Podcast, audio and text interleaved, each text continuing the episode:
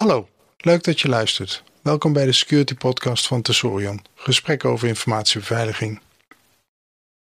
Dit is aflevering 29, opgenomen op 1 mei 2019. Nieuwsoverzicht en Facebook's toekomst. In deze aflevering de Web Authentication Standard, Facebook en wachtwoorden, privacy is moeilijk en het thema Facebook's toekomst.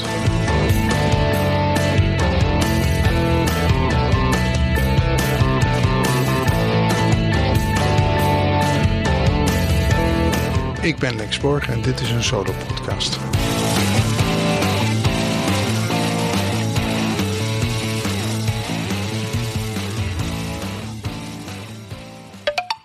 WebAuthn becomes standard.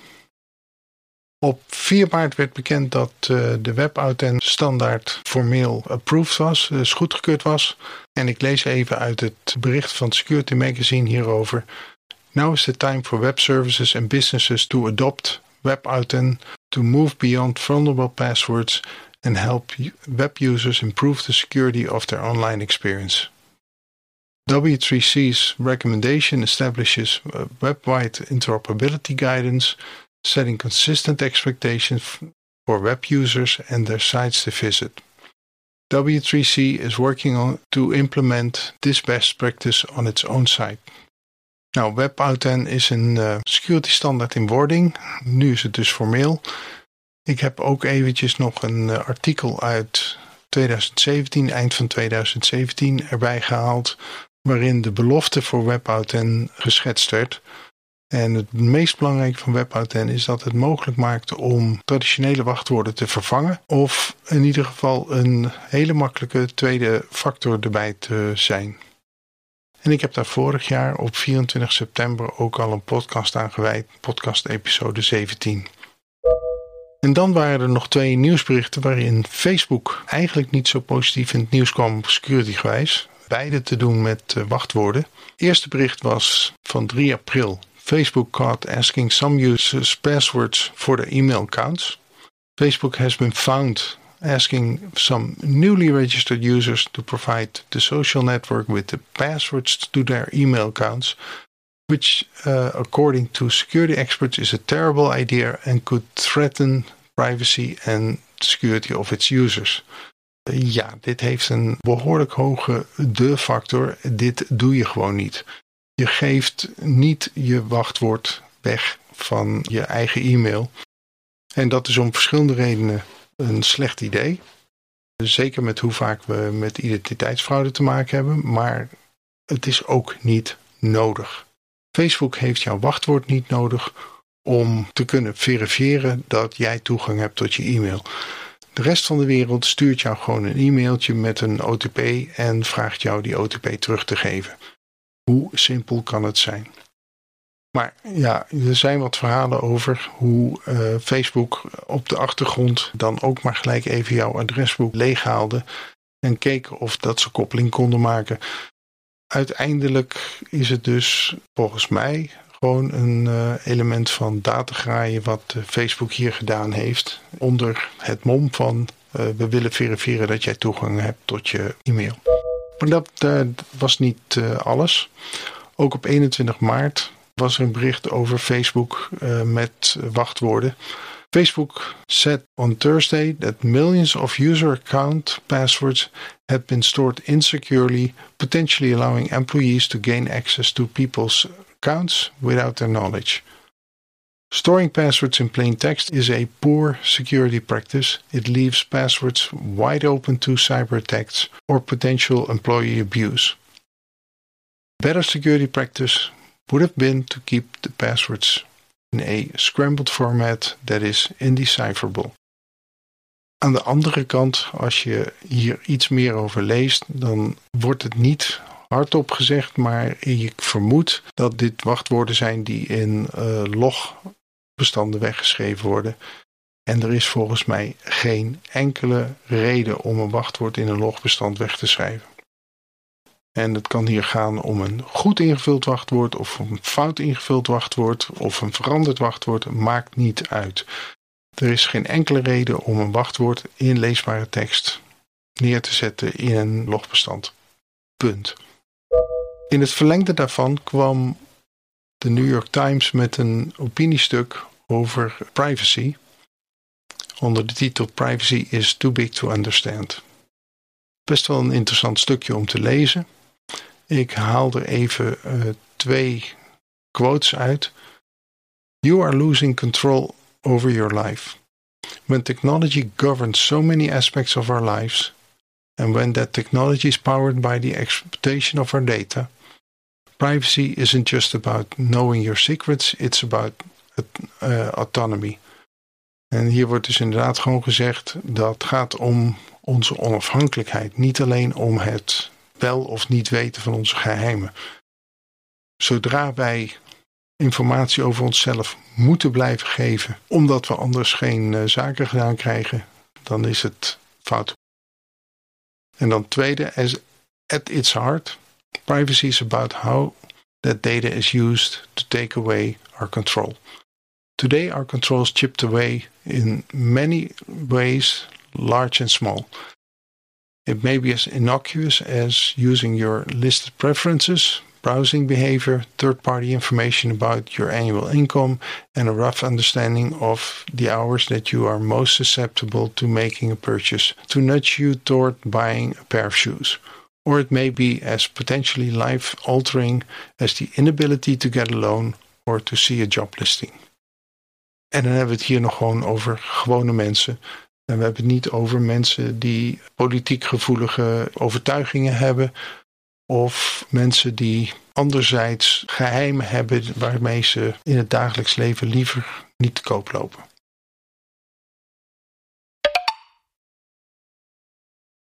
En dan komen we bij het thema Facebook, The Future is Private.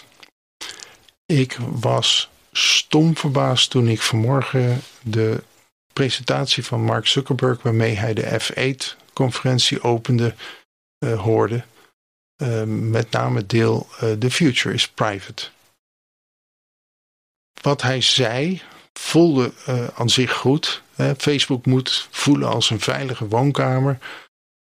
Waar wat er gezegd wordt privé blijft. Waar groepen hun ideeën kunnen delen. En ook had het over activiteiten die niet per se op een veilige woonkamer slaan. Het veilig kunnen betalen en veilig je locatie kunnen delen.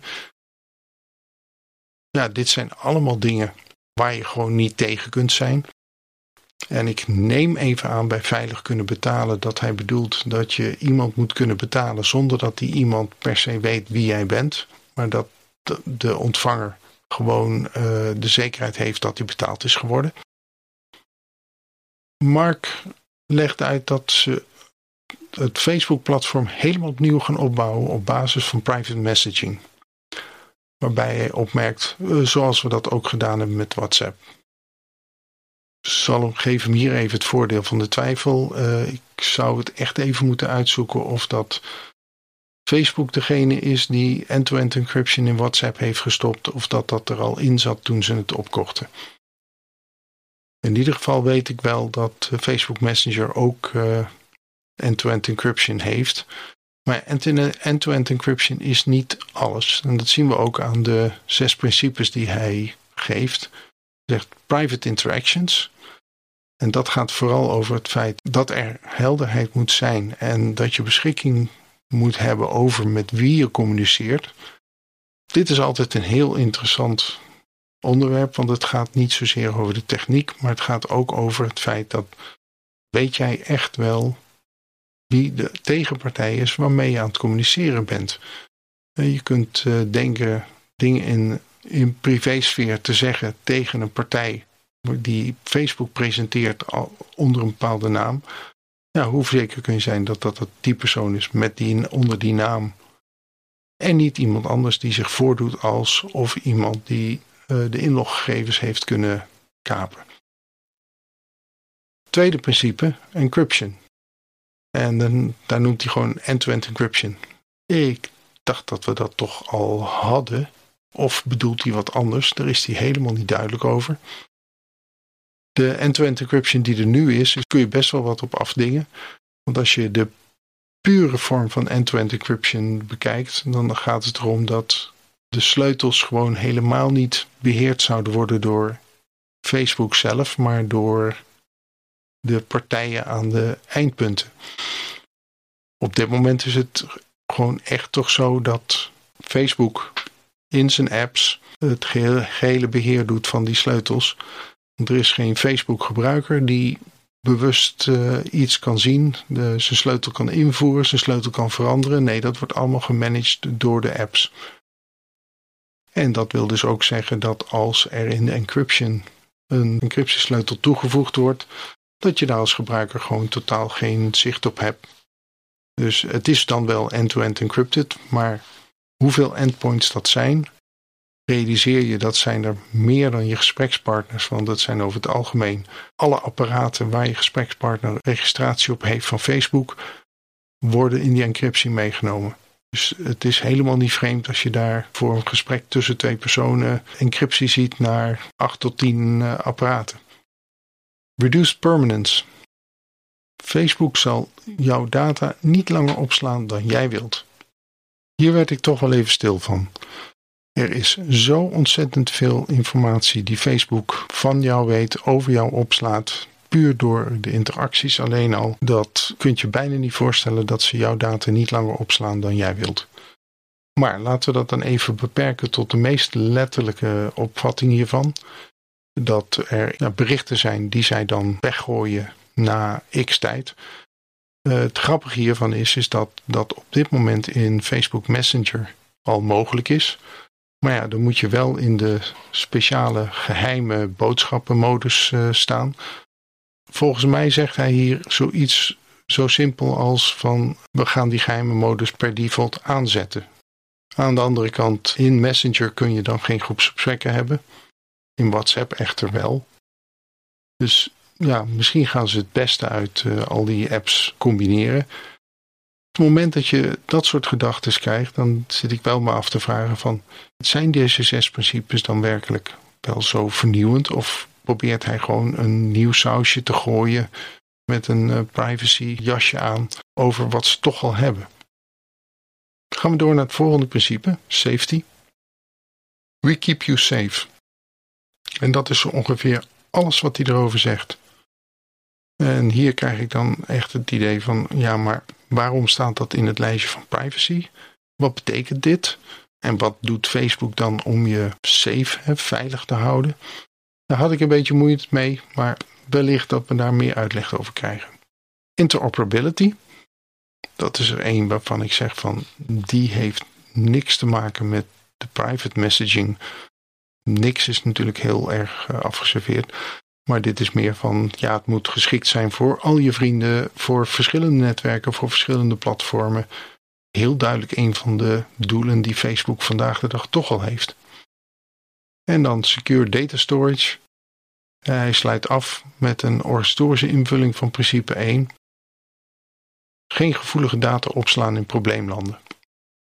Dan krijg je de discussie van wat is een probleemland en ga je dan de Verenigde Staten misschien als probleemland uh, zien. Dat lijkt me eentje die per definitie niet op dat lijstje zal komen. Maar aan de andere kant zijn er best wel wat peringen die vinden dat wat de Verenigde Staten met je data kan doen uh, best wel een probleem is. Uh, dus dit is, klinkt heel mooi om mee eens te zijn, maar hier kun je afhankelijk van wie de gebruiker is en wie de beoordelaar is, heel veel kanten mee op. En dan moeten we ook nog bedenken dat deze zes principes worden geuit door Facebook, het bedrijf dat zijn geld verdient met het verzamelen en verkopen van informatie over zijn gebruikers. WhatsApp vandaag de dag met zijn end-to-end encryption kun je niet eens gebruiken als je je adresboek niet deelt. En hoe dit principe van geld verdienen past in de privacy toekomst die Mark presenteerde, heeft hij het verder niet gehad. En die uitleg zou ik toch graag ook wel erbij krijgen. Al is het alleen al om daarmee het verhaaltje rond te, krijgen. Nou, hiermee zit deze aflevering er weer op. Ik wil graag jou, de luisteraar, bedanken dat je deze podcast beluisterd hebt. Mocht je willen reageren naar aanleiding van deze aflevering, stuur mij dan een bericht. Mijn Twitter-handle is @lexborder.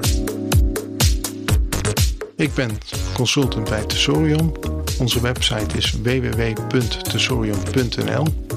Deze podcast komt eens in de twee weken uit. Afleveringen zijn te vinden als nieuwsitem op onze website.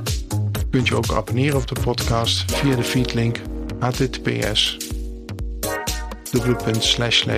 www.i2i.nl feed podcast.